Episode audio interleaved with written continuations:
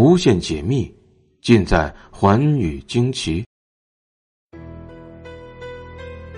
大家好，欢迎收听今天的节目，我是东方。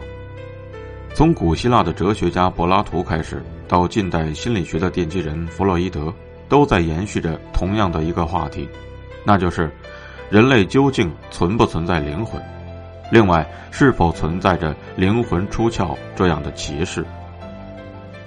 一九八七年，在西班牙的巴塞罗那，二十四岁的青年工人查维亚艾被一只装有机器的大箱子压成了重伤，导致昏迷，被送往附近的医院。两个小时之后，医生一脸凝重地从手术室里走了出来，对亚艾的父母说：“情况不乐观。”如果四十八小时内病人还没有醒过来，就会成为植物人。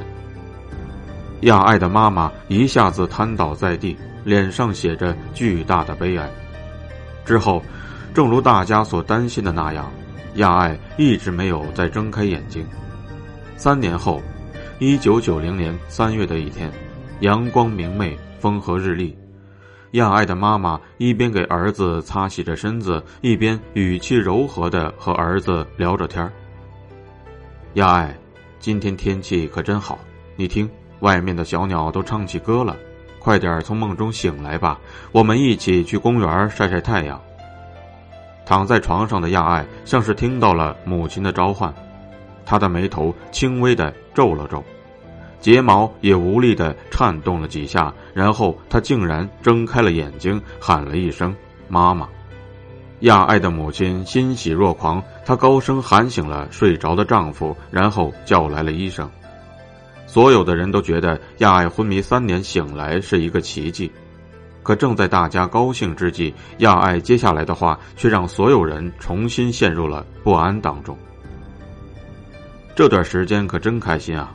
我变成了小孩子，由姨妈领着去了另外一个世界。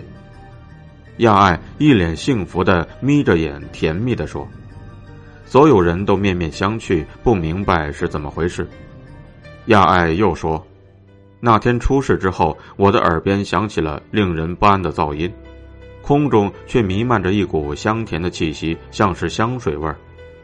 接着，我感觉自己越来越轻，最后像云一样飘了起来。”我看到自己躺在手术台上，医生正在做手术，我就这样悬浮在人们头顶，观看着医生用各种办法竭尽全力的拯救我。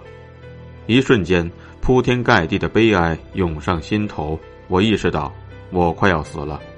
接着，我感觉自己飞出了手术室，飞出了医院的墙壁、铁门，眼前一片黑暗，而我的速度却越来越快。一直向缥缈的宇宙飞去，我吓得不知道怎么办，只好紧紧闭上眼睛。当我感觉前面有亮光时，我发现自己正穿行在一条没有止境的隧道里。隧道的另一端有一点亮光，我竭尽全力朝亮光飞去。在隧道的尽头，我看到了无尽的光明，姨妈就站在光明里，一脸温柔的笑着。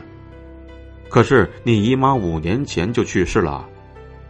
亚爱的母亲难以置信的说道：“对，已经去世了。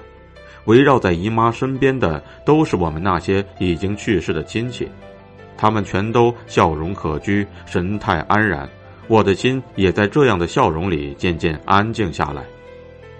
之前的恐惧、愤怒一扫而光，取而代之的是喜悦、平静。”还有爱，对，爱，我觉得那里很温暖，很美好。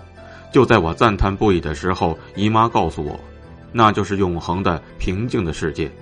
说实话，我真想永远留在那里。在亚爱幸福的表情里，亚爱的母亲不禁潸然泪下，医生和护士也皱起了眉头。亚爱竟然疯了。尽管他的话听起来头头是道，不像是编的，可这样离奇的事情总让人难以置信。为了弄清真相，医生给亚爱的头部进行了一次大检查，可结果却发现一切正常。就在人们百思不得其解的时候，医院的院长解释说，亚爱这种现象被称为濒死体验，是指某些遭受严重创伤或罹患重疾但意外获得恢复的人所叙述的死亡正在来临时的深刻的主观体验。从二十世纪八十年代起，这种现象就屡次出现，只是科学界到目前为止对此莫衷一是。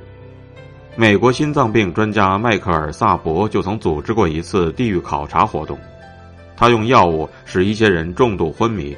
再以高水平的抢救使他们复活，那些人醒来后所叙述的情景就和现在亚爱所说的差不多。由此，那位专家认为，灵魂出窍的事情确有发生，而美国麻省理工学院的两位教授马上站出来反对，他们认为，濒死体验纯粹是无稽之谈，这无非是因为窒息而导致的死亡幻觉。它是由于感觉缺失而造成的。到目前为止，老院长耸了耸肩，看着听得入神的医生和护士说：“还没有哪一派能拿出有力的证据，证明自己的观点没有漏洞，是完全正确的。不过，这种现象总会被解释清楚，因为科学是不断向前发展的。我们期待谜底被揭开的那一天早点到来。”感谢您收听今天的节目，寰宇惊奇，明天继续为您解密。